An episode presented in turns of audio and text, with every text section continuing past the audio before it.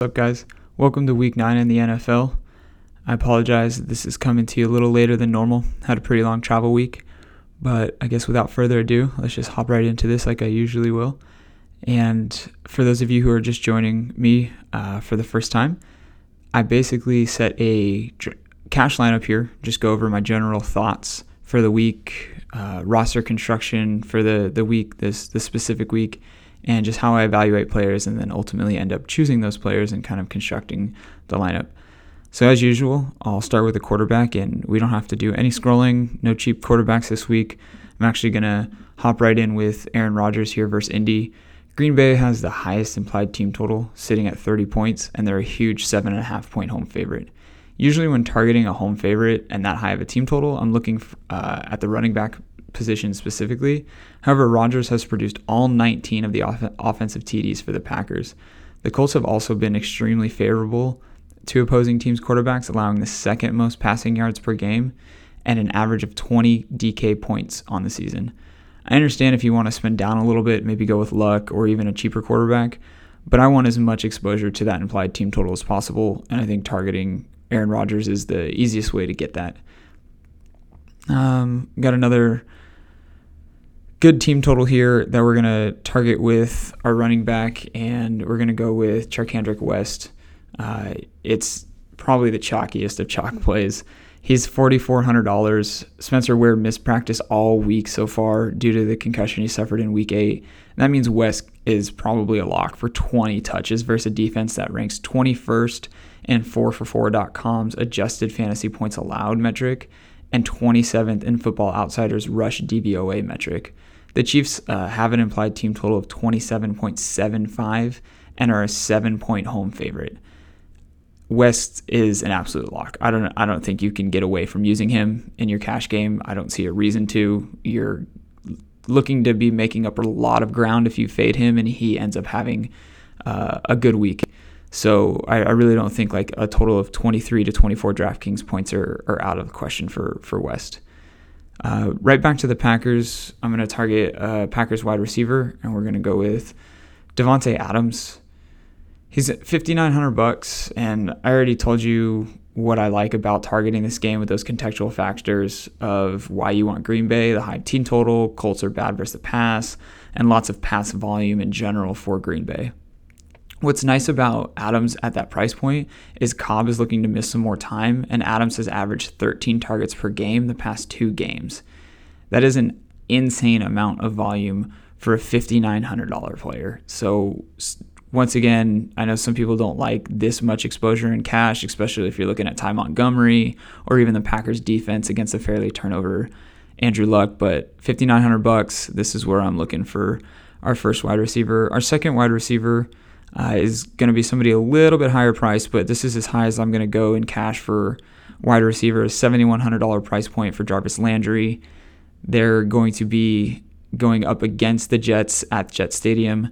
So I think there's a handful of people that will tell you that Jarvis is bad at football. And while they might be right to a certain degree, I don't care. Landry has just one game under 12 DK points and multiple games of, of 16 plus DK points. While I typically like to target a receiver whom will run against Revis, Landry is still in an excellent spot as the Jets are giving up close to 29 DK points to opposing teams' wideouts. The Jets also rank 31st worst in pass DVOA, and Miami has an implied team total sitting just under 24 points, so still a very healthy team total. Landry is a tad bit expensive, but I still think he's in a great spot this week. Um, I think it's important to note too that he still was seeing a fair amount of targets, even though Ajayi was was coming off two record breaking weeks. So while he doesn't get the red zone looks, he's still just a target monster, and the Jets are far superior versus run um, as you know as opposed to the pass. They're they're a funnel defense. So Landry at 7100 bucks, good spot. Uh, let's knock out another high price guy. We'll go back to running back here, and I'm going to grab Ezekiel Elliott at Cleveland. So I think with a lot of not so hot running back options this week. Zeke is a pure lock, just like West is. These are probably going to be two of the most owned players, West and Elliott. And even though Dallas is on the road, they're still seven point favorites versus a team who is 31st worst in rush DVOA and has allowed an average of more than one rushing TD per game so far in 2016. Elliott is a has the matchup. He's got the volume we look for, and like uh, I I think that while I didn't do it necessarily here in this video, just the way that I was kind of identifying players for you guys setting your lineups at home, I think you should put Elliott and Rodgers in at your first two positions, or maybe like Elliott and Luck in. But you should be putting in Elliott and West, and then building from there. Um, let's see. So let's let's go get like a, a defense and a tight end out of the way, just so we can see what we're working with. And I think while Kyle Rudolph at 4K is a bit more than I would like to spend up, he's a guy who I keep coming back to. He currently has a massive 39% market share of his team's red zone targets, and the Vikings have an, uh, an implied team total that's pretty healthy at 23.5 points. However, there's a guy on DraftKings specifically that I'm targeting to save a little bit of money, and that is Antonio Gates. Hunter Henry looks like he's not going to play this week.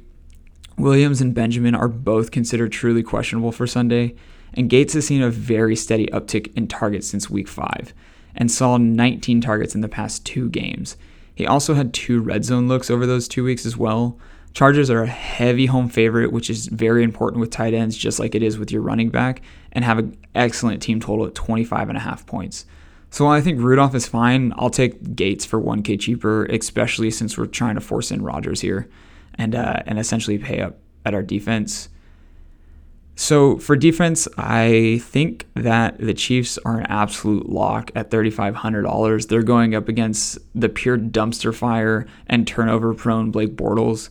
Um, they're seven point home favorites, and the Jags are sitting at an implied team total of just 18 points. So I think you should be locking them in, uh, especially since they're at home in Arrowhead. So we got the Chiefs and West um, kind of combination there, which I think is a great correlation. Defense generates more turnovers, more time of possession should equate to more carries for West. So that leaves us with 5200 bucks. Um, and then we obviously have to get another wide receiver out of the way here as well as our flex. So there's there's a couple different options that I think we can go with. Um, I'm just this is where it kind of starts to get a little shaky for me. And I think if we for a wide receiver, if we want to look at, we can look at uh, Kenny Britt at 56 or 40 $400. So hear me out on this. The Rams, they have an okay team total. It's not one that I typically target. It's pushing 21 points. Uh, Kenny Britt has also seen no fewer than eight targets past the two weeks, and Carolina is allowing the league's second highest amount of points to opposing team wideouts. They also really struggle with struggle with perimeter wide receivers, which is Britt's role in that offense. So while I know it's a little bit risky, it's one that I'm willing to take so we can get Rodgers and we can get uh, you know Elliott and Landry in that lineup who all pr- give us very safe floors. And the wide receiver position in general brings variance just due to the nature of the position. So it's that's something that I'm that I'm willing to to look at. So we've got 6K in our flex here, and there's a lot of different options at, at the 6K price point. I think a lot of people are on Diggs. A lot of people like Demaryius going, um, you know, Sunday night against Oakland. Uh, there's even Ty Montgomery if you're willing to stack up that many Green Bay guys. But I'm specifically looking at Donte Moncrief. He came back last week after missing a handful of games, and he immediately saw 90 plus percent of his team's snaps. Caught a touchdown. He's a he's an excellent um, over the middle guy for for Luck. And once again, we're attacking that that huge over under, which is uh, I believe at 51 and a half points in Green Bay. So, or actually maybe 53. I'll have to double check the line, but I know that it's moved. So, Donte Moncrief, I think, is um, somebody who maybe you want to get off Britt and you can put um, Creef in your flex, or excuse me, put uh, Creef in your your wide receiver spot there, and then look at a flex. Maybe um, get another running back who who gives you a, a, safe floor or something like that. But that's kind of where I'm at for cash. Um, it's I think a very safe team. It's a very strange week, and I think getting exposure to the quarterback position is, is where I want to spend the most, or getting exposure to, to Aaron Rodgers and spending the most money is really what I'm looking to do there. Uh, somebody that you can look at at the quarterback spot is Ryan Tannehill. I believe he's $5,400. Uh, excuse me, $5,600. That opens up a ton of salary. I think Tannehill at home with a good team total going against a super weak pass defense is more than viable, and that gives you a lot more money. You now have sixty eight hundred dollars in your in your wide receiver if you're not comfortable playing crab and you can target a guy like Kelvin Benjamin or Manny Sanders. So, yeah, guys, if you have any questions, don't hesitate to leave them down in the comments. Don't forget to head over to projectroto.com and check out the data sheet and the cheat sheet that I put together highlighting cash and GPP plays as well as Pat James analysis and then our entire staff rankings. So, best of luck in week nine, and I will see you guys next week. Take care.